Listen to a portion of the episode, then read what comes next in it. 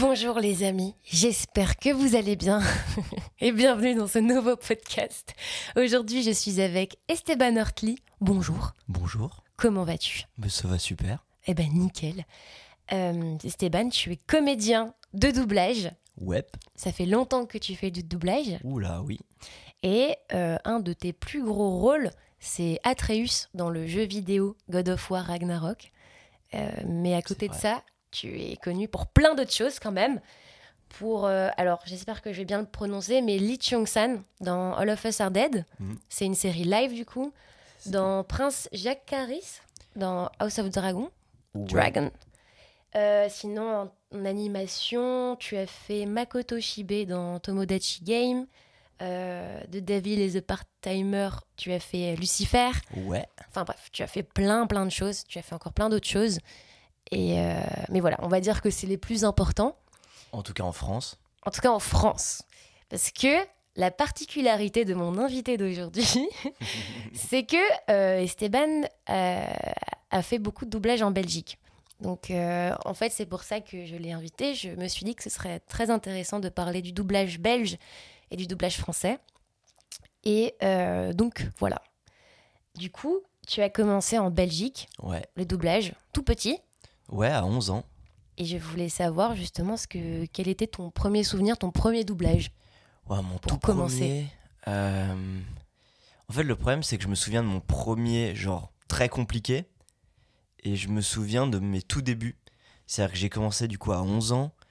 Euh, pour l'histoire, euh, j'ai déjà un peu raconté à plusieurs endroits, mais j'étais avec mon père qui devait me ramener normalement à la maison après l'école.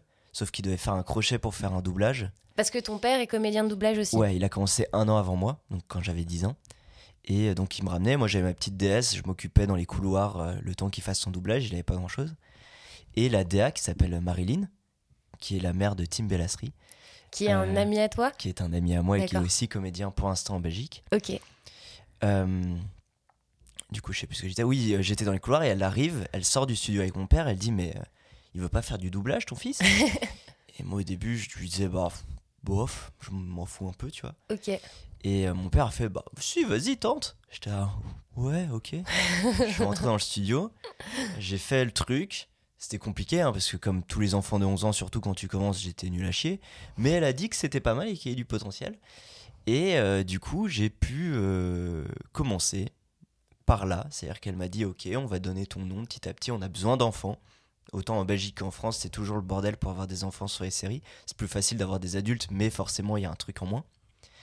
Et donc, euh, bah, j'ai pu commencer. J'ai fait euh, des premiers trucs. Mon tout premier, je crois que c'était Oz of Live. Euh, non, Oz of Lies. C'était avec. Ouah, je serais plus dur. Je crois que c'était Bruno Mullenart, le DA. Mais j'ai peur de dire une connerie. Ça fait Je, longtemps. je n'ai pas l'information. je ne peux pas te dire. Mais je crois que c'était. Ou alors, je crois que c'était ça. Si c'est pas lui, je suis désolé. Mais euh, voilà. Et euh, l'autre truc que j'ai fait, je ne dirais pas l'autre DA par contre, parce que le deuxième, c'était euh, très compliqué. Parce que ça a été mon premier doublage où c'était très dur. C'est-à-dire que Ah, j'étais avec un DA qui était un peu en fin de carrière et qui était un peu en burn-out et qui avait un peu tendance à gueuler. Et quand tu Ah. dois refaire 15 fois une phrase, je m'en souviens encore, c'était sur un truc de foot, je crois, et c'était sur un terrain dans le brouillard. et j'en ai chié pour faire cette scène parce que je débutais. Et il, commençait à s'énerver. C'est la première fois que j'ai eu les larmes aux yeux. Oh non Ouais.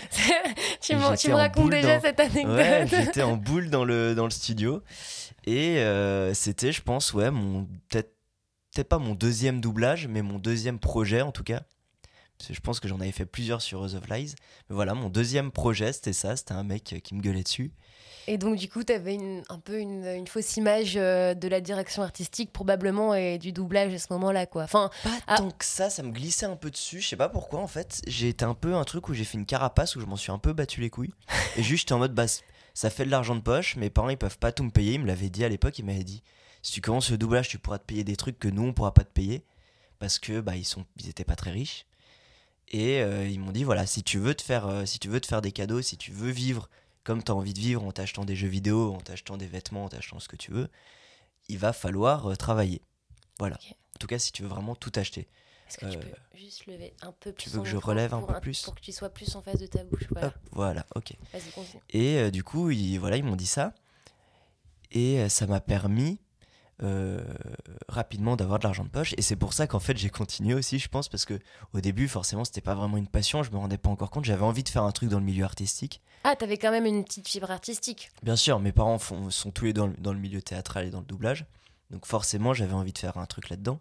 Ou sur Internet, je savais pas encore vraiment, mais je savais que ça allait être un des deux. Et le Mhm. doublage m'a permis d'avoir une porte vers un truc artistique. Mais au début, c'était surtout pour euh, la thune. et c'est après que la passion est venue. Et euh, du coup, après ce truc, euh, après ce plateau, je, je vais juste dire à mon père, ouais, c'était super. Les larmes aux yeux, le, le corps tout Vraiment, mais en tremblant. plus, on lui a dit, tu vois, on lui a expliqué, donc il savait exactement ce qui s'était passé. Je lui ai dit, ouais, ouais, je continue. Et euh, j'ai dormi 14 heures. T'as dormi 14 heures parce que. Crevé, émotion et tout. J'ai Ah, dormi putain, 14 heures d'un coup et après je suis reparti. Ok, d'accord. Bah, si ça t'a permis de, de passer outre cet événement traumatisant, bah, tant mieux. Mais euh, ok, mais en vrai, c'est courageux de ta part à 11 ans euh, de continuer, même après avoir eu cette mauvaise expérience, parce que bah, les enfants sont sensibles. Il y en a qui sont plus sensibles que d'autres, et euh, je pense que beaucoup de gens auraient juste arrêté par, pour plus avoir, pour plus euh, revivre ce genre de truc. Donc euh, bah bravo, c'est pour ça que tu es face à ce micro aujourd'hui, tu as continué. Merci, merci. Euh, je voulais te demander, du coup, tu as, commencé hyper jeune le doublage.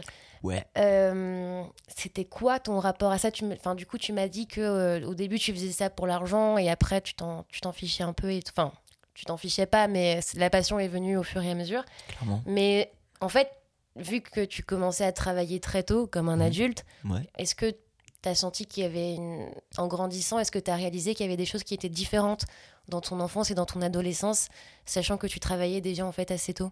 Ah bah clairement, clairement. Euh, très vite, en fait, je me suis rendu compte déjà que j'étais plus à l'aise avec les adultes, vu que je travaillais avec des adultes qu'avec les gens de mon âge. Et euh, je me suis euh, aussi rendu compte bah, que forcément je passais un peu à côté de mon enfance et de mon adolescence. Même si j'ai toujours été quelqu'un d'assez casanier, ça va beaucoup mieux aujourd'hui, mais à l'époque, pendant mon enfance et mon adolescence, je préférais 100 fois rester chez moi à jouer à un bon jeu vidéo que de sortir en soirée. Et en plus, j'étais pas invité aux soirées, donc ça allait. Et euh, j'ai donc très vite, euh, je me suis rendu compte que ouais, globalement, tous mes mercredis, tous mes samedis, voire parfois mes dimanches et même après les cours en semaine, euh, je les passais en studio.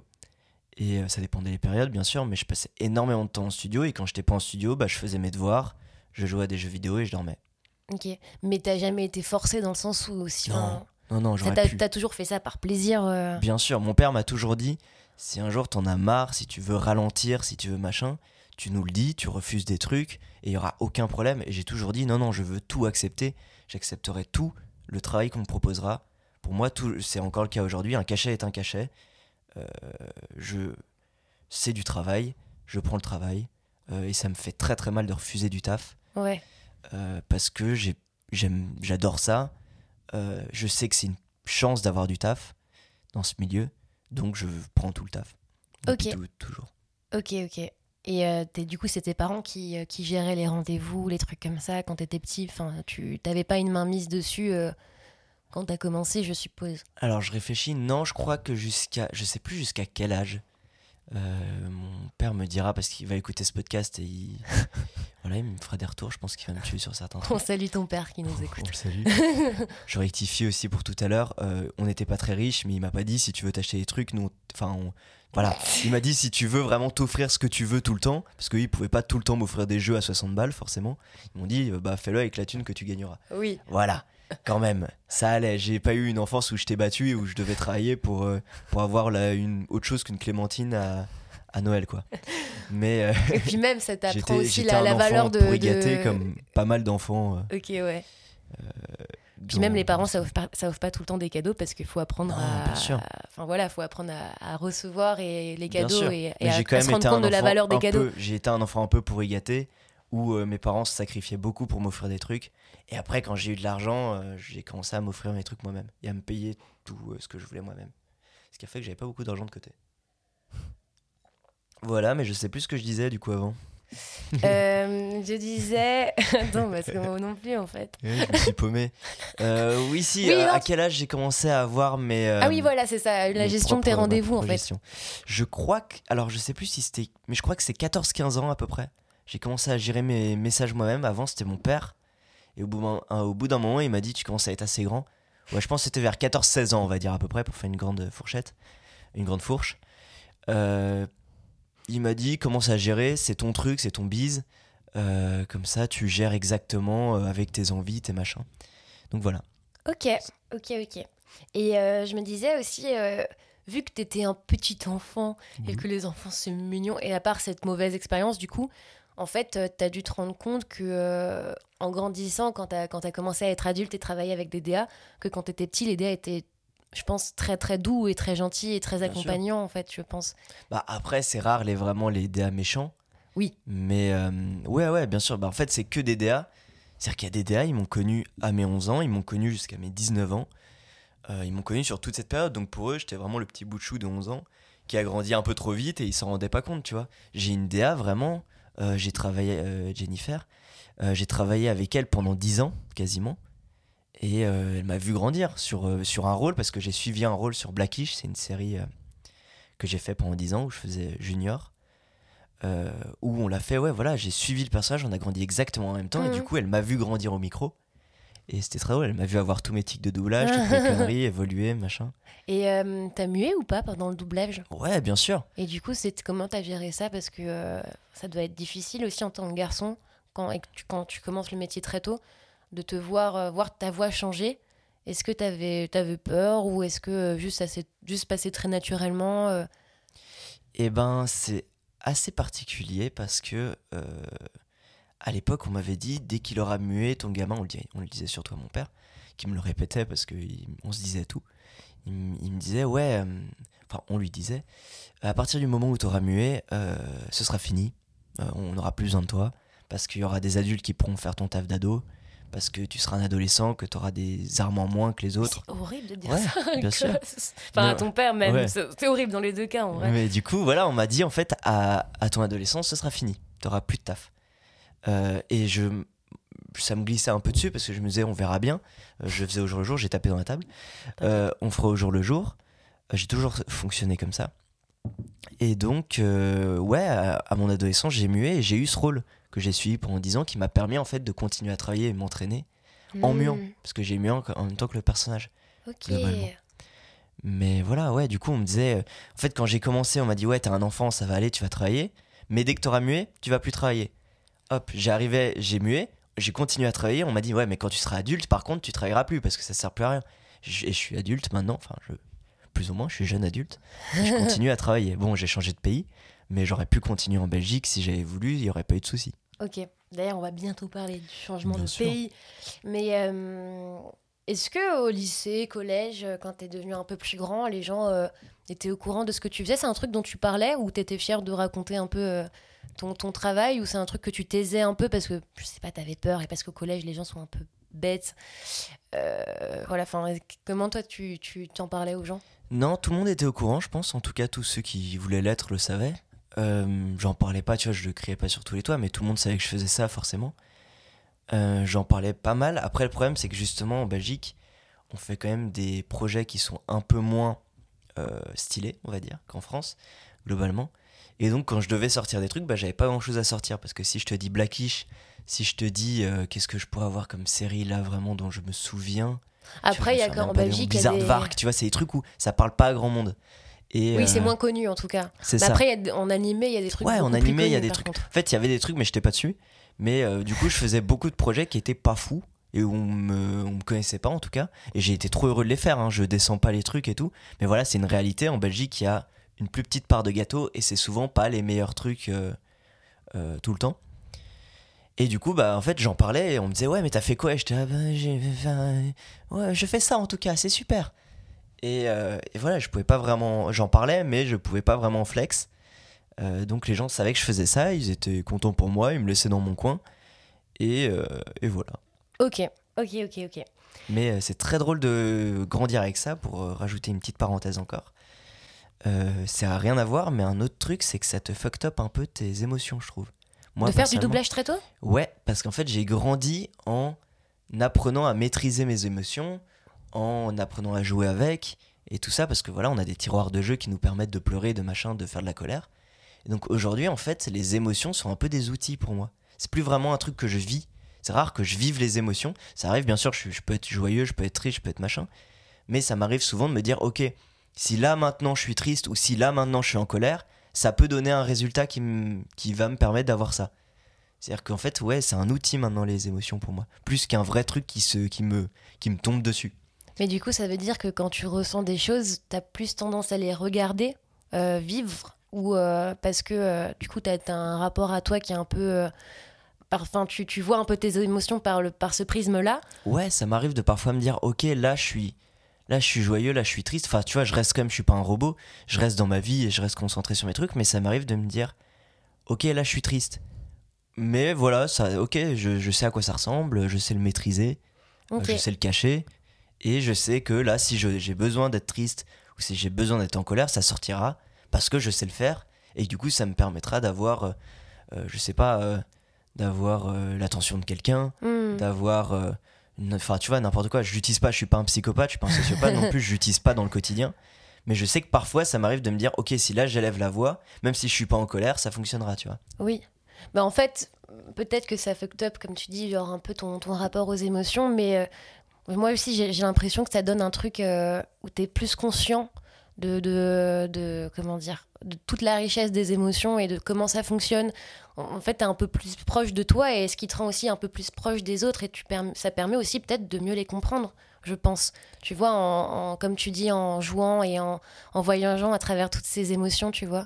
ouais clairement Ça te clairement. permet aussi une empathie euh, assez particulière en vrai. ah bah oui mais moi je travaille énormément à l'empathie comme beaucoup de comédiens en doublage on travaille énormément à l'empathie c'est à dire qu'on sait ce qu'on doit faire on est des comédiens Euh, mais euh, parfois un personnage nous submerge parce qu'on est empathique et ça nous permet de le jouer Mm. Donc euh, ouais ouais, ça permet de développer l'empathie, ça permet de développer for- forcément le jeu et la maîtrise même technique de comment gérer sa voix, son machin et tout. Mais ouais, du coup, ça m'a appris très vite en fait à maîtriser un peu tout, tous mes outils, ce qui a pu, je pense, me fucked up dans la vie. Mais c'est pas un problème et je le vis très bien aujourd'hui. Et tu vois, je je suis vraiment pas, enfin, je pense pas être un sociopathe. mais euh, et parce que oui dire je maîtrise mes émotions et je, les je utilise comme des outils ça fait sociopathe Non, mais Mais je pense qu'en tout cas, tu as une, un une intelligence intrapersonnelle plus développée, je pense, tu Mm. vois, euh, où tu plus, euh, t'as plus conscience de ce que tu ressens parce que tu as l'habitude de, de jouer avec euh, dans ta vie de tous les jours. Et ça, c'est un truc de comédien, je pense, tu clairement ouais ouais clairement.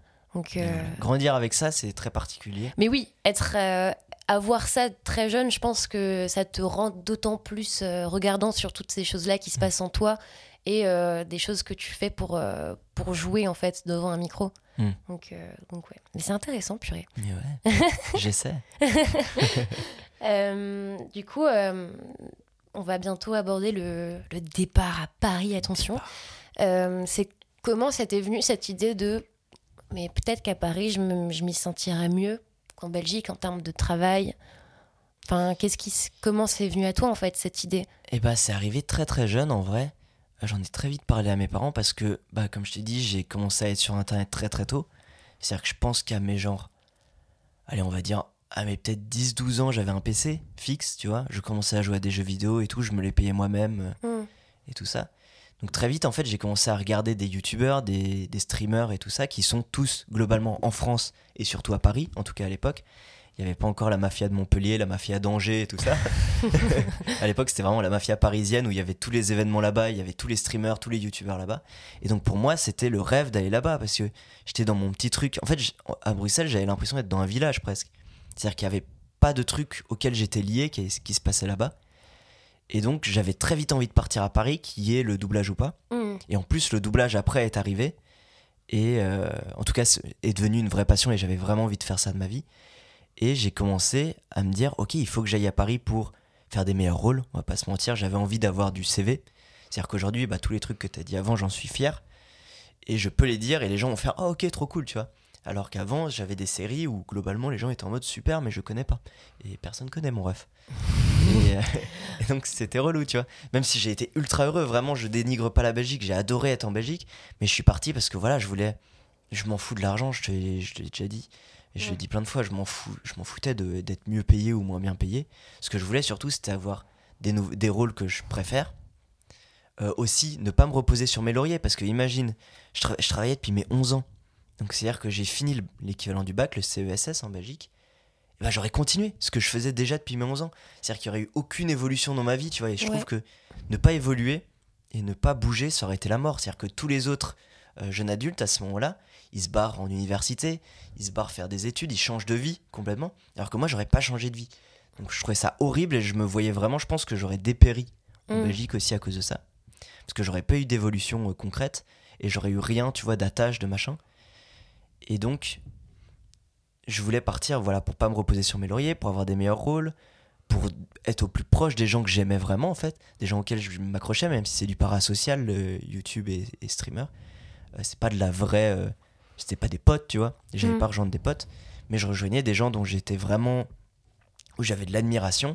Et même si j'avais jamais les rencontrés de ma vie et que je les rencontrerais certainement la moitié Mm. jamais, euh, voilà, ça m'a permis d'être vraiment proche d'eux et de vraiment vivre aussi euh, là et de me dire, ok, là je suis au centre de la vie artistique, de la vie internet et je peux vraiment euh, développer un truc. Ok, mais quand t'es quand t'as- quand t'es parti de la Belgique pour aller à Paris, on est d'accord que t'avais quasi pas de contact. Aucun. En fait, c'était un, un- c'était un saut dans le vide parce que Ouais. Euh, t'as toute ta zone de confort en Belgique, t'as tes parents aussi. Ouais. Euh, je pense que ça a dû être aussi, euh, ça a dû être effrayant pour ton père. Je pense, enfin, ça a dû être effrayant pour tout le monde et c'était vraiment un, un- un saut dans le vide parce que tu savais pas si ça allait marcher. Parce que mine de rien, même si t'as fait une petite carrière en Belgique, rien ne t'assure que ça va continuer à Paris, tu vois. D'autant plus que le, le doublage prend de plus en plus de, euh, de fame Mm. et qu'il y a de plus en plus de demandes de, pour assister, enfin pour, pour Clairement, ouais, bosser non, et ça tout. devient de plus en plus compliqué à- de rentrer dedans. Désolé, je t'ai coupé. dans Mais ta- non, mais t'inquiète. Désolé. Mais euh, ouais, non, mon père, il, est, il avait confiance en moi. Il me disait que, bah voilà, en fait, il me laissait un an. Si dans un an, donc là, l'année est passée, félicitations, je suis toujours ici. Euh, mais euh, il m'avait dit, je te laisse un an, et si dans un an, t'as euh, rien réussi, tu reviens, tu fais une école de théâtre et tu repars. Ce qui m'aurait rendu profondément triste parce que j'ai pas envie de faire de théâtre. Euh, je suis pas à l'aise avec mon image, j'ai pas envie d'être sur scène, j'ai pas envie d'apprendre des textes parce que je suis un flemmard de merde. Et, euh, voilà, donc ça m'aurait, je pense, j'aurais été heureux, tu vois. À un moment, j'aurais réussi à faire ma place dans une école de théâtre, mais c'est pas ça qui me faisait vibrer, j'avais pas envie de faire ça. Euh, ma belle-mère, par contre, m'a dit un truc qui est très drôle. Elle m'a dit Je suis effrayé, je veux pas que tu fasses ça, mais je suis pas ta mère, donc je peux pas t'interdire. J'ai pas de prise sur toi. Même si je l'aime, c'est comme ma mère. Elle me disait Je suis pas ta mère, donc tu fais ce que tu veux, mais si j'étais ta mère, tu, serais, tu partirais pas. Et, euh, et j'ai appelé ça, du coup, le projet Ruée vers l'or. Parce Sérieux que, ouais, parce que pour moi, en fait, la ruée vers l'or, c'était un truc aux États-Unis où, globalement, euh, t'avais peut-être. euh, bah, on dit toujours, pendant la ruée vers l'or, ceux qui sont devenus le plus riches, c'est ceux qui vendaient les pioches. Parce qu'eux, ils, ils vendaient juste à des mecs qui rêvaient, tu vois, de trouver de l'or, et les trois quarts en trouvaient pas. Et puis, t'en avais quelques-uns qui devenaient riches avec ça. Donc, pour moi, c'était vraiment ça c'est je fonce dans un mur, et j'espère qu'il va péter. Le mur que je vais passer à travers. Bah écoute, ça fonctionne. Parce Ça, que, pour l'instant, euh, ça fonctionne. Parce que vu- au vu des rôles que j'ai cités, et notamment le big rôle Atreus dans God Ouais. of War, qui est un énorme jeu. euh, D'ailleurs, on va, on va y revenir, mais c'est assez ouf, tu vois. Mhm, clairement. Euh, et du coup, tu prends tes valises, tu pars, ouais, tu t'installes à Paris. ouais. Et encore, ça s'est tellement pas passé comme ça. Oui, parce qu'il y a eu le Covid entre Il y a temps. eu le Covid, c'est-à-dire que je finis, ouah, pour l'année je serais plus dire, mais donc je finis l'équivalent du bac. Euh, je pars le, je crois que je pars genre trois jours après en France, ou limite le lendemain, tu vois. Ah oui, t'as pas, je- pas cher, t'as pas, déjà pas mon... attendu quoi. Ah non non, j'avais mon appart avec une coloc avec des des gens, des parents, enfin des amis de mes parents, et je rentre dedans. J'arrive, on est en été, c'est trop bien. J'ai deux colocs qui sont avec moi parce que c'était un truc un peu particulier. Où en fait, on vivait chez une, euh, chez une amie de mes parents qui avait son fils et un autre coloc qui était un autre un autre enfant d'amis, bref, voilà, c'était le bordel, mais c'était cool. Et euh, je me retrouve là, et j'ai pas de contact, j'ai pas de numéro de sécu social, donc c'est-à-dire que je peux pas commencer à travailler. Ah, putain. J'ai pas vrai, de, bordel. ouais, ouais, j'ai, j'ai pas de, j'ai pas de contact, j'ai rien, j'ai que dalle. J'arrive, déjà incroyable, je me rends compte que mon voisin est un DA. Donc je vais pas donner de nom, je vais pas donner d'endroit pour pas que les gens aillent s'installer dans ce coin. Mais voilà, j'arrive. mon- Installez-vous dans le coin, dans Mais le ça. village des DA. Mais voilà, j'arrive et j'ai un DA qui habite à côté de chez moi et qui commence à me faire taffer. Non mais ça c'est fou comme coïncidence. Ouais, c'est incroyable. Non mais ça n'a aucun sens, tu vois. Vraiment, Non. ça n'a aucun Bah, sens. euh, voilà, il- je vais pas donner des rôles, sinon je donne son nom. Mais euh, bah, de toute façon, les gens sauront très vite. hein, c'est un des premiers DA avec qui j'ai commencé. Euh, Bah, à oh, dans, le, dans le doute, euh, peut-être qu'il veut pas. euh, Oui, c'est ça, voilà. je pense qu'il aurait aucun problème, mais vas-y dans le doute. Mais il m'a donné des, des trucs très vite et ça m'a permis de taffer et de rencontrer d'autres gens qui m'ont fait rencontrer d'autres gens, qui m'ont fait rencontrer d'autres gens. Mais c'est fou la coïncidence. Tu t'installes, t'as aucun contact. Ton putain de voisin, Ouais. c'est un putain de directeur artistique. Clairement. Ça n'a aucun sens. C'est génial. Bah, C'est incroyable. Mais ça, tu vois, c'est les petits coups de chance. C'est en fait la vie est faite de beaucoup de coups de chance pour ce genre de truc et c'est terrible. ouais, ouais, ouais, ouais. Parfois, on peut se demander si c'est des coups de chance si ou si c'est juste vraiment ton destin, tu vois, et que après, c'est la grande Je crois question. pas. C'est ça. Est-ce qu'on croit au destin? Je suis pas sûr. Euh, Mais en tout cas, c'est une belle voilà. coïncidence. C'est une très belle coïncidence et c'est une très belle et chance. ça oui. Ok, ok. Là, on va, on va parler un peu de, de ce rapport Belgique-France parce que Ouais. euh, toi, quand tu, tu quand as commencé à travailler, quand tu as reçu ta carte vitale, Ouais, putain. je me suis battu. hein. Je crois que je l'ai eu après 8 mois, un an. C'est-à-dire que pendant un an, j'étais en France. Je pouvais pas travailler parce qu'il y avait le Covid et que de toute façon, je pouvais pas travailler sans le numéro. Sans le numéro. Donc en fait, je passais un an à faire des allers-retours entre la France et la Belgique pour continuer à travailler en Belgique un peu, Mm. pour faire du flouze, pour genre pouvoir payer mon loyer. Parce que même si j'avais un peu d'argent de côté, bah, ça cramait vite. ouais. Et donc pour payer mon loyer, et je revenais en France et je pouvais littéralement rien faire. Donc juste j'étais là. J'étais là et tu mangeais des sandwichs triangles. C'est ça, je mangeais des sandwichs triangles et je kiffais avec du coup mon coloc où euh, bah, on se baladait, il me, ren- il me faisait rencontrer des gens. Et voilà, c'est tout. Ok. Et euh, du coup, quand tu as commencé à travailler, Ouais. est-ce que tu disais que tu étais euh, belge? Il commence à pleuvoir, j'espère que ça s'entend pas. Euh, Au pire, ça fera un petit bruit de fond. Ouais, ça fait de la SMR. ça fait de, la de SMR. la ASMR, c'est pas grave.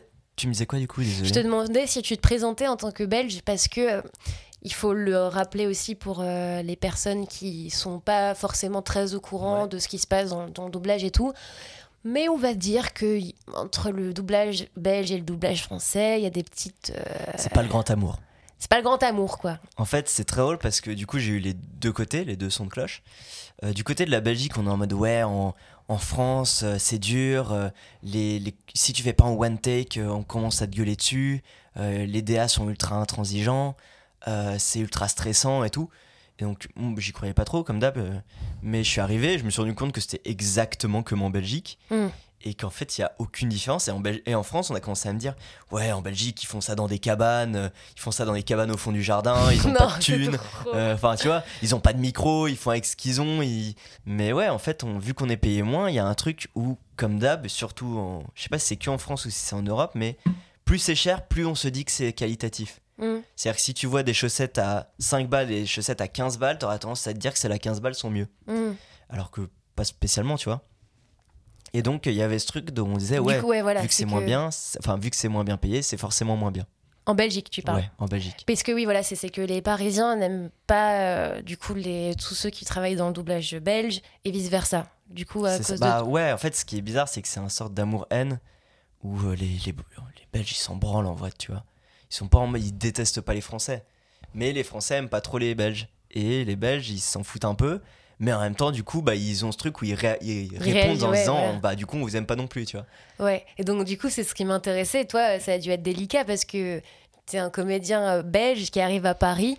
Euh, Peut-être qu'on pensait que tu voulais, tu voulais voler le travail des, des, des jeunes comédiens français. Enfin, tu vois, il peut y avoir Ouais, cette pensée-là Bah, En aussi. fait, c'est très drôle parce que du coup, en Belgique, on m'a dit euh, dis pas que t'es belge, invente-toi une vie, t'es né à Lille, t'as fait tes écoles à Lille, tu vis à Lille, pourquoi tu t'as fait- t'as pas fait de doublage, mais un peu quand même, mais t'as des expériences, mais pas vraiment. Et du coup, en fait, je me suis rendu compte à un moment que j'allais mentir à des potes, enfin à des gens qui allaient devenir mes amis, et que c'était pas bien. Enfin, je- tu, tu commences pas une amitié et un truc de collègue à collègue en mentant.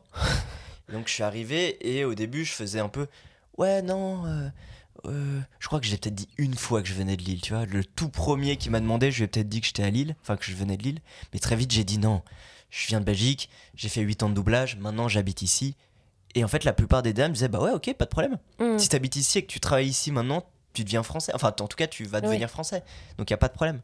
Le problème, c'est quand tu fais les deux. C'est-à-dire que tu vas un peu en Belgique, un peu en France, tu vois. Oui, Et que tu prends je crois un que c'est ça des- ce, qui, ce pourrait être mal vu. euh, C'est ça. Même si, bon, euh, je pense qu'on est dans un. Surtout en ce moment où on, on va pas euh, cracher sur l'argent qu'on peut recevoir. ça. Donc, je peux pas vraiment mettre de critiques sur les personnes qui le font. Mais. Et moi non plus. Moi, je- en vrai, je m'en fous, tu vois. Voilà. S'il y a quelqu'un qui a envie de travailler en Belgique, en France, au Maroc, il travaille où il veut tant qu'il tant qu'il est à l'aise et qu'il fait son truc, tu vois. Mm. Donc voilà. Ouais.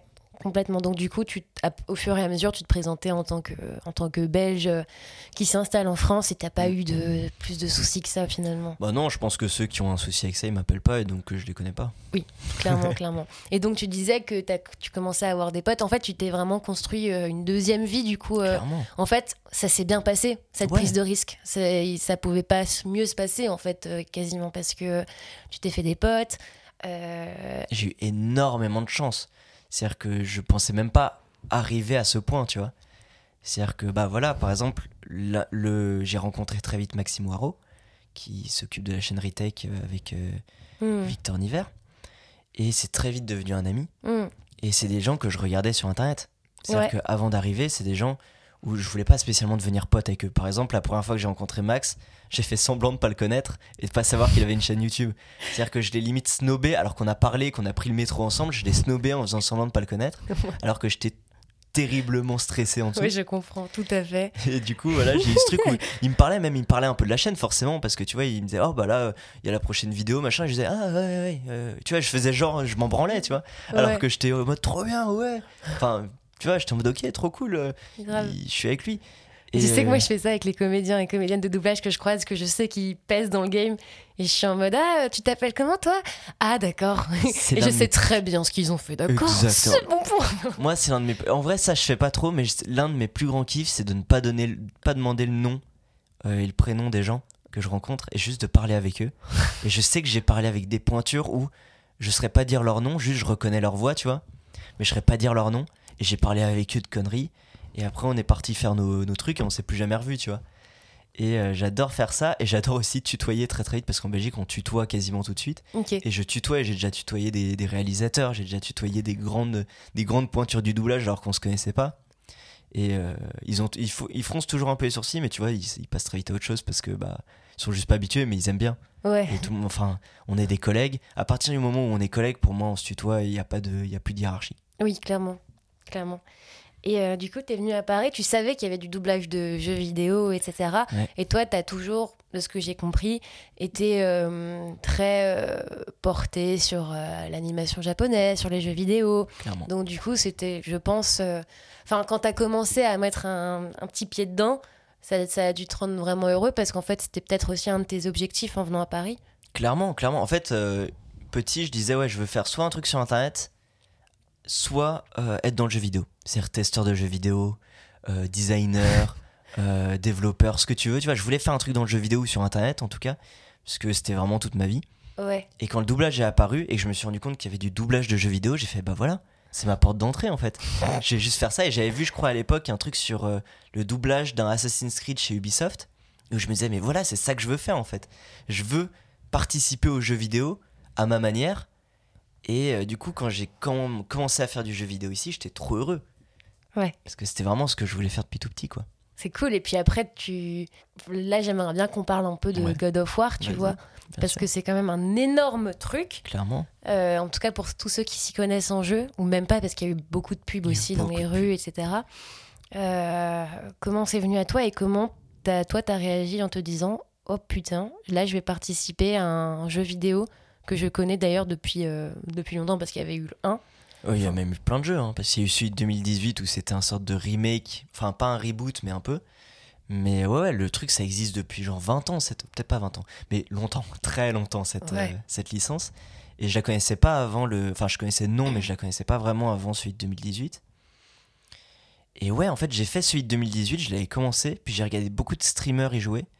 Puis je l'ai fini après avoir euh, vu le jeu des genre euh, trois fois euh, entièrement fait par des streamers, je l'ai fini. Et je le connaissais sur le bout des doigts du coup. Et ouais, quand on me l'a annoncé, en fait, je me suis fait. Déjà à l'époque, quand le jeu était sorti, je m'étais dit, ok, là, il a genre 8 ans, on va dire, 8-10 ans le personnage. À un moment, forcément, il va grandir. J'aimerais tellement le faire. C'est vrai? Bien sûr. Tu quand il est t'étais sorti déjà en dit 2018, je me suis quand. j'aimerais tellement le faire quand il grandira. Ce serait tellement bien. Et en fait, il a grandi et euh, c'est tombé sur moi. Mais c'est fou, mais Ouais. c'est trop beau en fait. Ouais. C'est- trop cool que, ça- que ça se soit réalisé en fait, ce petit Clairement. vœu que tu as eu euh, à un moment où quand tu y jouais, tu vois, et que ça s'est réalisé. Et mais t'étais pas trop stressé à l'idée de d'incarner un, un personnage comme ça qui sera vu par des, genre, des millions de personnes et joué Hmm. par des millions de personnes? En vrai, quand t'es dedans, tu t'en rends pas compte. C'est-à-dire que j'ai stressé un peu avant. C'est-à-dire euh, quand j'ai compris le truc qu'on m'a annoncé et tout, que j'ai j'ai commencé à voir, euh, bah, à faire le casting par exemple. Mm. Là, j'étais un peu stressé. Mais euh, quand t'es dedans, en fait, t'as la tête dans le guidon. Tu fais juste ton taf. T'essayes de faire au mieux. Et à des moments, j'oubliais ce que j'étais en train de faire, tu vois. Mm. C'est-à-dire juste, je faisais mon taf. On enchaînait les, les heures, euh, les journées, tu vois, entières là-dessus. Parce qu'il y avait énormément de fichiers à faire. Et euh, du coup, euh, j'étais dedans. Et en fait, j'ai commencé à stresser quand j'avais fini. C'est-à-dire quand les premières pubs ont commencé à sortir. Quand les, euh, quand les premiers euh, retours commençaient à sortir. Là, j'ai commencé à stresser. Mais avant, j'avais même à un moment, je crois, je vais pas donner de, date parce que je peux pas, mais il y a un moment où on était à peu près au. Genre, ça allait sortir dans quelques mois ou euh, machin. J'avais oublié que ça allait sortir pendant, genre, je pense, deux semaines. J'ai oublié ce rôle. Genre, pour moi, c'était sorti de ma tête. Je l'avais fini, c'était pas encore sorti, tu vois, j'étais vraiment au milieu. Et euh, ouais, je l'avais complètement oublié. Et à un moment, j'ai fait Oh putain, oui, c'est vrai, euh, ça sort, ça sort à un moment, euh, ça va sortir dans X temps. Ouais. Et voilà. Et tu t'es senti. Comment tu t'es senti, sachant qu'en fait, tu venais. Ça faisait quoi Un an que t'étais sur Paris? Même pas. Même je peux pas pas? donner de date. Mais même pas. Mais même Ça pas en fait. Genre, ça, ça faisait pas longtemps en tout cas que t'étais Ouais. sur Paris. Et on t'attribue un rôle comme ça. Enfin, il y a un, un truc où tu te dis, mais what the fuck en fait? Genre, c'est. C'est incroyable. Parce que euh, clairement, déjà, je suis habitué, j'étais habitué à la Belgique. Où en Belgique, il y a un truc où on te fait pas tout de suite confiance pour des gros rôles en vrai. Euh, J'allais justement te demander les différences entre la Belgique et la France euh, Eh en ben, termes de doublage. en, bah, en vrai, il n'y a pas tant de différence que ça. Juste, bah, en Belgique, les studios sont plus petits. Mm. C'est-à-dire qu'au lieu d'avoir euh, un bâtiment avec genre 20 studios, bah, la plupart des bâtiments, ils font 10 studios, tu vois. Mm. Mais sinon, il n'y a pas de différence. Donc, le travail, on travaille à peu près de la même manière. Mais euh, ouais, on te fait pas. En fait, il y a un stress vu qu'on dit que les doublages belges sont moins bien. En fait, ils font moins vite confiance aux gens, tu vois. C'est-à-dire que pour donner des gros rôles, faut vraiment devenir une pointure. Oui, parce qu'ils veulent euh, contredire cette, euh, C'est ça, en fait, ils veulent réputation. pas qu'on leur dise Ah, vous voyez, là, regardez, il est nul, celui-là, il est, il est sur un rôle important parce que le doublage en Belgique, c'est nul, tu vois. Mm. Donc, bien sûr que ça arrive de qu'on fasse confiance à des plus jeunes, et c'est de. Enfin, des plus jeunes des, dans le métier. Mais ça prend du temps avant d'avoir des, des vrais rôles euh, importants, alors que là, je suis arrivé et très vite, j'avais des rôles qui me plaisaient et qui étaient bons, tu vois, et qui étaient gros, comme Mm. bah, Atreus. Et du coup, ça m'a impressionné, ça, Ouais. clairement. Ok, bah écoute, euh, très heureuse pour toi que, que tu aies eu toutes ces opportunités pro. Non, mais c'est vrai, c'est quand même fou. Clairement, clairement. Et, euh, et en fait, c'est c'est cool parce que euh, moi, ce que j'aime bien dans ton parcours aussi, c'est que ça peut permettre aux gens qui, si après j'ai pas envie de dire aux gens, lancez-vous complètement sans filet de sécurité, car la vie est courte et qu'il faut vivre de ses passions.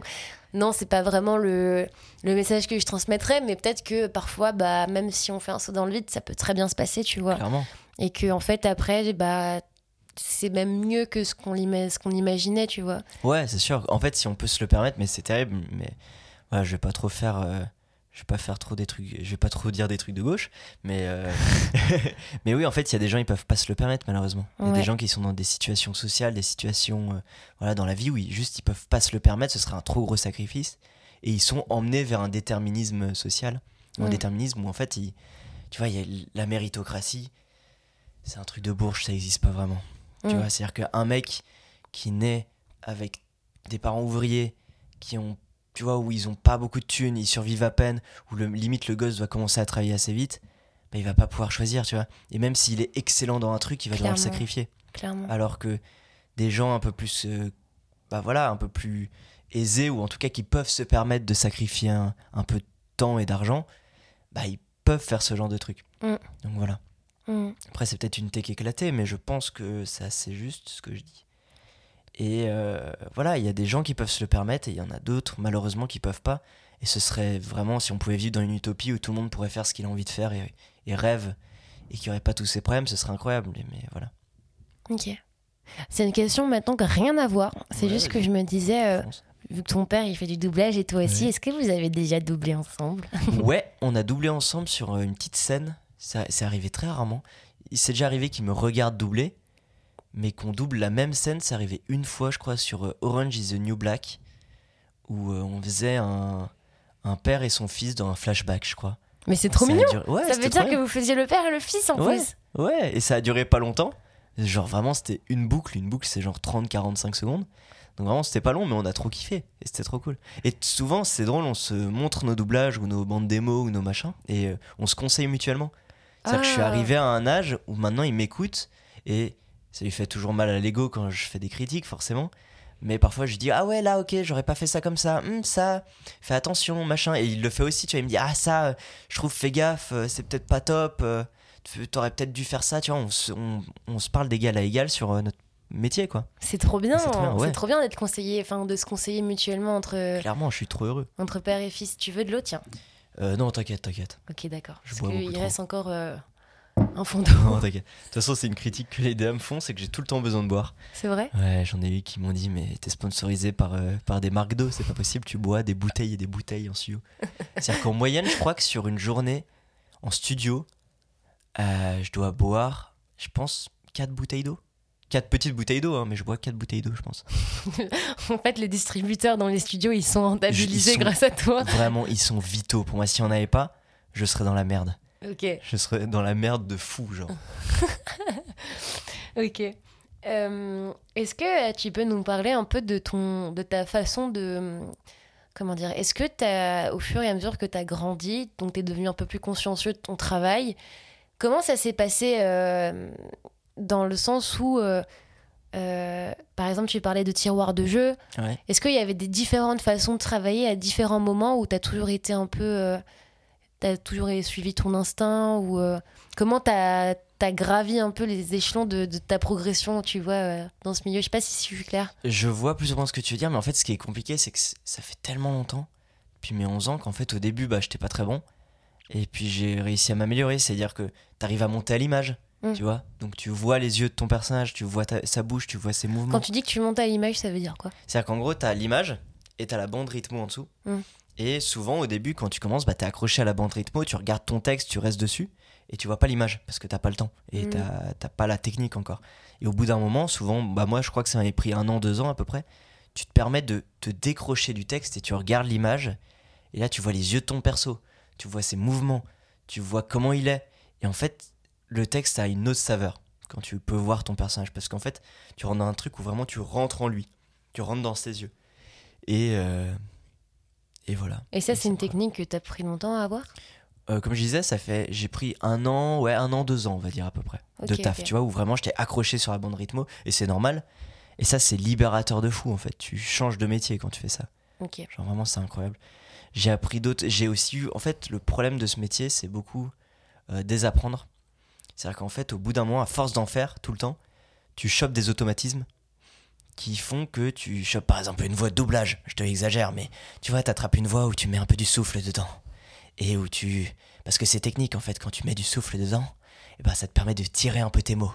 Et donc ça te permet d'être sur la phrase et d'être euh, d'être euh, dans la bouche du personnage. Et puis t'as une voix comme ça où tu fais un peu des inflexions. Et c'est pas très réaliste, tu vois. On fait pas ça dans la vie, on fait moins que ça. Et en fait, du coup, à une époque, bah, j'avais chopé ça, tu vois. Et donc j'ai dû désapprendre ça en, les pointant. Et encore aujourd'hui, ça m'arrive de l'avoir. Puis je me suis amélioré en jeu. Puis je me suis amélioré, euh, je me suis amélioré sur mon souffle. Je, je me suis amélioré sur le mouvement au micro. C'est-à-dire qu'il faut bouger au micro, tu vois. Tu peux pas, tu peux pas être fixe, sinon tu perds plein de trucs. Mm. Euh, même si tu peux fake de bouger, il faut bouger. C'est trop bien de bouger. Et, euh, et voilà, j'ai appris tout ça en faisant du doublage. Et pas en faisant du théâtre d'ailleurs. Parce que t'en as jamais fait ou J'en ai fait, j'en j'en ai fait, j'en ai fait à l'école forcément, comme tout le monde. Enfin, je sais pas comme tout le monde, mais en tout cas dans mon école, euh, on faisait une pièce tous les ans. C'est-à-dire qu'on de toutes les toute l'école avait toutes les années faisait une pièce qui présentait pendant, euh, je crois, on avait une semaine, deux semaines de où on n'avait pas cours, où juste on regardait les pièces des autres et euh, c'était trop cool, tu vois.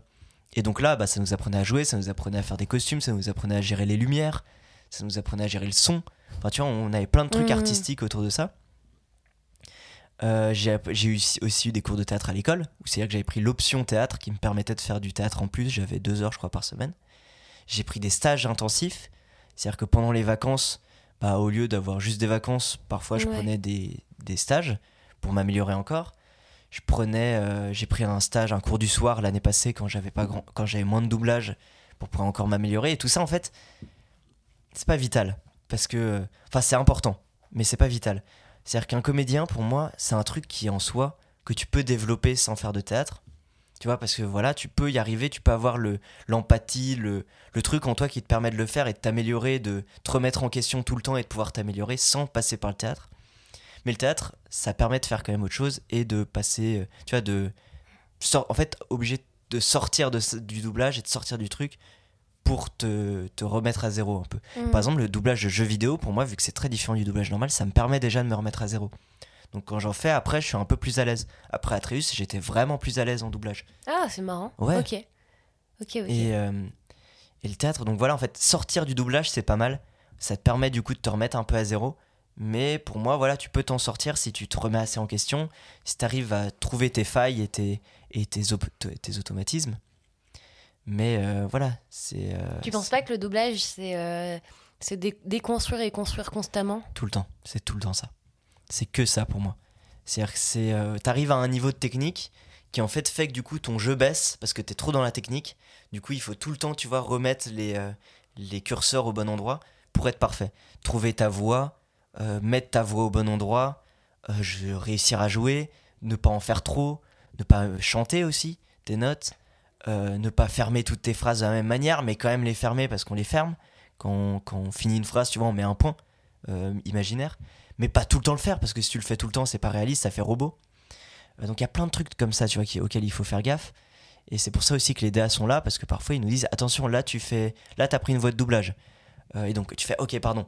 Là t'as mis un point en trop, arrête de foutre des points partout. Mm. Là tu l'as pas fait de la bonne manière, j'aurais, faut pas le jouer comme ça, faut jouer de telle manière. C'est pour ça que le DA est vital et que ne pas jouer avec un, je dis beaucoup vital. Euh, avoir une, un ou une DA, c'est obligatoire pour un doublage parce que vraiment c'est un œil extérieur Mm. qui est maître et qui sait exactement où il va avec son projet et euh, qui est sur les autres personnages, ce qui va se passer et c'est obligatoire. Ouais, mais c'est dur parce que plus tu fais du doublage, plus tu as des automatismes, mais les automatismes, on n'en veut pas dans le doublage. Donc du coup, C'est ça. qui est dur, c'est toujours se, se retirer pour reprendre. Enfin, tu vois, c'est un truc Ouais, de... ouais, c'est rester naturel tout en euh, étant le plus technique possible parce que c'est un métier qui est ultra technique. Ouais, C'est-à-dire que tu rentres dans les pompes de quelqu'un d'autre quand même. C'est-à-dire que quand tu es au cinéma ou au théâtre, bah si tu as envie, bon, forcément, tu as un directeur euh, des, des comédiens ou tu as un metteur en scène qui va te dire non, ça, cette phrase, t'es triste, donc tu devras la jouer triste. Mais après, tu la gères comme tu veux, ta phrase, tu vois. ouais, Alors que là, tu dois gérer ta phrase dans les délimitations d'un autre comédien, de la façon dont il l'a joué, tu vois. ouais. C'est-à-dire que vraiment, tu dois remplir les trous à des endroits, mais en jouant à la française, parce qu'on joue pas comme les Coréens, on ne joue pas comme les Japonais, on ne joue pas comme les Américains. Euh, ouais. et voilà, et c'est ultra galère, c'est ultra technique. Et dans cette technicité, il faut rester naturel et comédien. Mm. Et c'est galère. Mm. Mais ça se fait. On a des, des génies du doublage qui sont incroyables et qui, euh, et qui arrivent à maîtriser ça d'une manière et qui sont vraiment impressionnants. Quoi. C'est qui les personnes qui t'inspirent? Euh, comme ça, je dirais Powell, il est vraiment incroyable, surtout sur euh, Homelander, sur le, euh, le protecteur euh, dans The Boys. Vraiment, tu- en fait, quand tu entends la VO et la VF, tu te rends compte que déjà il est mieux, je trouve, en VF. Il est vraiment capable. Je crois que c'est Powell, hein, si je dis pas conneries- de conneries. Euh, J'espère que c'est ça, bordel, sinon j'ai vraiment l'air nul, mais je suis quasi sûr. Euh, il est incroyable dessus, il est. euh, il- vraiment, il a changé le personnage et il est monstrueux dessus. Qui pourrait y avoir d'autres comme ça? Souvent, en fait, c'est des, c'est des comédiens, parce qu'il y a des comédiens qui sont vraiment excellents, mais c'est surtout des comédiens sur certains personnages, où là, vraiment, ils explosent, tu vois. Ouais. Qui pourrait y avoir d'autres? Il y en a tellement, en fait. Il y a aussi des DA qui sont incroyables, euh, euh, qui arrivent à te mettre dans le bon truc et tout. Putain, mais en fait, j'en ai plein d'autres, mais j'arrive pas à les sortir comme ça. Bah, c'est pas grave, t'inquiète pas. Voilà. Gilles Morvan, il est incroyable. Euh, Voilà, il y en a plein d'autres. Il y en a plein d'autres. C'est marrant parce qu'à chaque fois que je posais une question pour citer des gens aux gens, pour citer Ouais. des gens à mes invités, bah ils, ils trouvent jamais personne sur le coup, ça, ils mais en trouvent fait, pas il y les a enfants. tellement de monde qu'on oublie. Et en plus, on est stressé parce qu'on est devant un micro et on sait qu'il y a des gens qui nous écoutent. non, Mais non. Ouais, faut pas être stressé. Non, non, mais vraiment, là, j'ai plus d'idées, mais il y en a vraiment qui sont excellents. Et de toute façon, en vrai, les voxophiles, les gens les connaissent. Ils savent très bien. Bon, Voilà. ok. D'accord, ok, ok. Ils savent très bien de qui je parle. Mais il y en a qui sont excellents. Est-ce que tu voudrais un jour te lancer euh, dans le stream et t'investir complètement dedans puisque tu me parlais de que ça t'intéressait, enfin que tu étais sensible à ça depuis tout petit? Ouais, ouais, ouais, là, je suis en train d'acheter un peu du stuff pour euh, pouvoir en faire. J'aimerais bien. Je sais pas encore trop ce que je vais pouvoir apporter à la plateforme. À que ça soit Twitch ou une autre, mais c'est sûr que ce sera Twitch. Mais les. Tchèques, personne n'a a son truc à rapporter. Donc, euh. Tout le monde a un truc à apporter, mais quand même, j'aimerais avoir, tu vois, un, un truc en plus, ou genre euh, une idée, un machin. Donc il faudra que je trouve, parce qu'il y a tellement de monde sur cette plateforme que ça devient compliqué. Mais je sais qu'en fait, déjà être un peu connu grâce au doublage va m'amener une base. Et puis je commence à rencontrer des streamers grâce à des, euh, des événements, des machins. Et ils me disent, ouais, ouais, t'inquiète, euh, avec ta base, avec ton, ton, ta personnalité, tu pourras faire un truc. Mais euh, je sais pas encore trop. Pardon, j'ai bougé le micro. T'inquiète, Je sais t'inquiète. pas encore exactement ce que je vais amener, mais j'aimerais en faire parce que bah déjà j'ai très peur que ce métier disparaisse avec les IA. On en parle de plus en plus autant dans le milieu qu'en dehors. Euh, ça m'effraie. Enfin, je suis quand même dans ce truc toujours au jour le jour où je me dis bon pour l'instant ça va, mais à un moment ça disparaîtra. C'est sûr que le livre audio, euh, les pubs, euh, les trucs genre dans les musées, tout ça ça va disparaître. C'est sûr, ça va être des IA très rapidement. Le, la comédie, vraiment, le jeu sur des films, des séries, des machins, ça, ça va prendre un peu plus de temps, mais à un moment, il y aura forcément des mecs un peu véreux euh, qui voudront économiser de la thune, qui prendront une IA, ils te la payent bien cher sa mère une fois et après ils font toute leur série avec, et on va disparaître. Et c'est pour ça qu'en fait, on doit se trouver d'autres trucs. Et euh, bah, moi, j'ai pas envie de faire de théâtre, ça m'intéresse pas. Euh, c'est pas adapté à moi, à ma personnalité. Malheureusement, je suis trop, pas insécure, mais trop pas à l'aise avec mon corps, avec mon, mon Ton mon apparence. physique, mon apparence, euh, avec euh, le fait d'être devant 300 personnes que je vois, parce que le doublage, bah, on est écouté par des millions de personnes, mais on les voit pas. Donc il n'y a pas de problème, tu vois, je suis juste tout seul dans un studio avec euh, Mm. deux autres personnes, trois autres, quatre autres, peut-être dix autres, grand max. Et déjà avec 10, en vrai, pendant les ambiances, parfois je stresse un peu. Donc imagine devant 300 personnes, même si c'est déjà arrivé comme je disais à l'école, ça, me, ça me stresse. Et même à l'école, je prenais souvent les rôles avec le moins de texte possible. Alors que j'étais celui qui faisait qui avait le plus d'expérience dans la comédie, vu que je faisais déjà du doublage. Je voulais prendre toujours le moins de texte. Il y a même un- une année où j'ai fait un ours dans un costume, ou qui parlait pas du coup, parce que je voulais absolument pas avoir de texte et je voulais pas apprendre de texte, je voulais pas en faire. Euh, Je me suis perdu, mais voilà, euh, j'aimerais faire du double, euh, continuer le doublage forcément, faire un peu de stream déjà à côté pour jouer avec mes potes, pour commencer à faire un truc, peut-être faire du cinéma un jour, Mhm. peut-être. Je sais pas, ce milieu est tellement fermé aussi.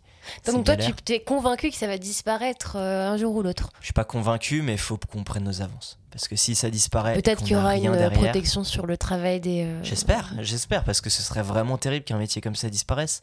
Euh, même s'il y a beaucoup de gens qui sont pro-VO et qui n'aiment pas ce qu'on fait et qui disent que c'est un sacrilège. En vrai, de moins en moins, j'ai l'impression. de moins en moins, heureusement, les gens commencent à se rendre compte, mais il y en a quand même encore beaucoup. Et des gens importants parfois qui disent ça. Mais voilà, le jour où en fait t'auras une IA qui permet de reprendre la voix du comédien VO mais de le mettre en VF, il y a des gens qui vont péter un câble. Je pense qu'en fait les gens pro VO vont se dire c'est quand même pas la même chose parce que c'est juste une IA. Donc j'espère qu'ils nous défendront à ce moment-là. Parce que tu peux pas dire euh, c'est remplacer la voix d'un comédien et remplacer son jeu et son âme par une autre, c'est euh, c'est un sacrilège et tout. Et dire ah ouais, une IA qui a pas d'âme et qui juste répète le texte avec la voix du mec qu'on a pris en mettant euh, comme une marionnette, euh, tu vois, en mettant sa main dedans et en, en faisant la marionnette, ça c'est ultra bien, ça c'est vraiment top. C'est vraiment la vision du réalisateur. Euh, J'espère quand même que les gens nous défendront un peu, les pro VO aussi. Parce qu'il faut se rendre compte que quand même c'est terrible si ça arrive un jour. Euh, c'est tellement, c'est tellement Black Mirror en fait. Mais voilà, c'est vraiment terrible d'en arriver là. Et- Après, ne soyons pas si pessimistes. ne soyons pas pessimistes. Moi, je pense, enfin, je pense pas que ça va disparaître tout de suite, ça c'est sûr.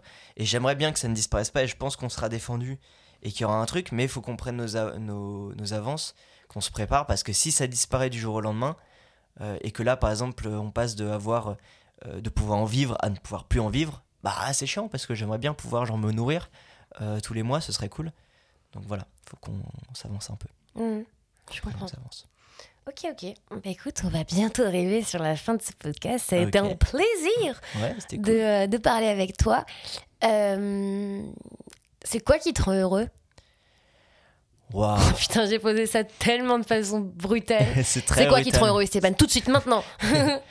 c'est que je le, je peux, le, je peux le dire, euh, je peux le Non, non, préciser non, que dans le doublage Tu- ou dans, le, dans le métier, mais euh, Euh, rendre c'est une question que j'aime bien poser aux Je gens. comprends. elle En vrai, elle est bien. Euh, ce qui me rend heureux, moi, c'est juste de vivre, en vrai. C'est-à-dire que c'est déjà une chance de vivre. Et puis, j'ai tellement eu des moments dans ma vie qui étaient très durs. Voilà, je vais pas en parler ici, mais j'ai eu des trucs avec ma famille qui étaient durs. Ma famille, attention, on me le dit beaucoup. Euh, j'ai eu des trucs très durs avec ma famille. J'ai eu des, j'ai pas eu beaucoup d'amis en vrai. J'avais des amis. En fait, j'avais des amis, mais que à l'école. C'est-à-dire qu'ils m'invitaient pas vu que j'étais trop occupé. Donc j'ai été très solitaire. J'ai été très, euh, très casanier. J'ai pas parlé. Enfin voilà, j'avais pas grand monde quand j'étais petit. Et j'étais beaucoup dans le parasocial sur internet du coup.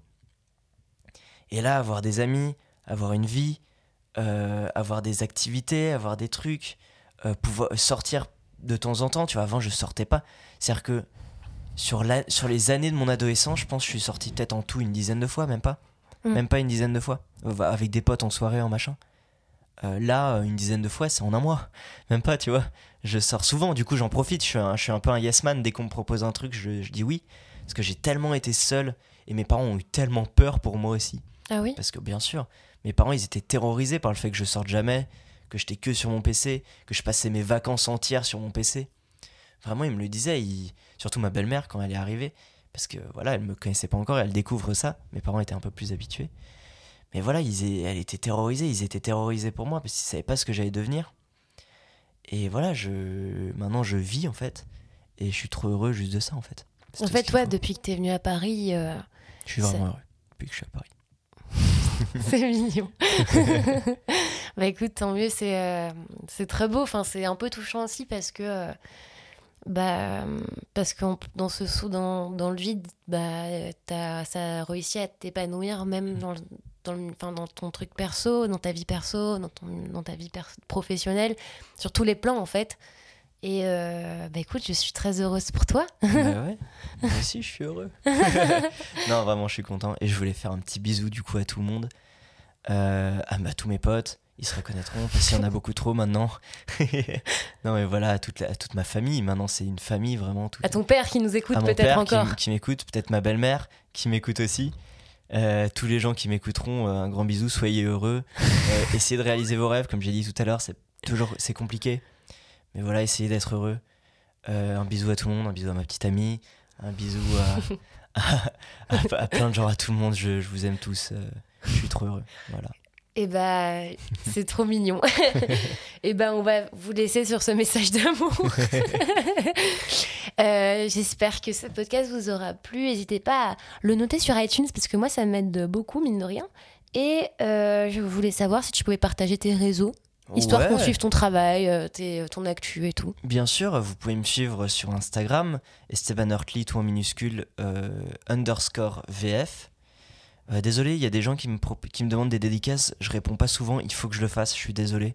Euh, J'ai beaucoup de mal avec ça. C'est une star en fait. non, c'est pas. En plus, j'en reçois pas tant que ça, c'est juste que ça me terrorise de les faire parce que j'ai peur d'être mauvais, de pas retrouver la voix du personnage, de machin, d'être pas dedans.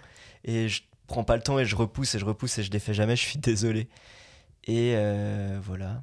Ok. Et sinon, sur Twitter, Esteban Hartley, toujours. Euh, et voilà, hein, me suivez pas sur... sur- Facebook, pitié. Et sur Instagram, peut-être Instagram, je l'ai dit en Ah, premier. ok, d'accord, excuse-moi. Euh, voilà, bientôt sur Twitch. Je sais pas si je m'appellerai Esteban Hartley, je pense pas, je prendrai mon pseudo euh, sur internet, mais ce sera moi. Et, euh, et voilà. Ok, C'est bah, tout. écoute. Bah, les amis, merci pour votre écoute. On se retrouve mercredi là dans deux semaines et on vous fait des gros bisous. Bisous, bisous. Bisous.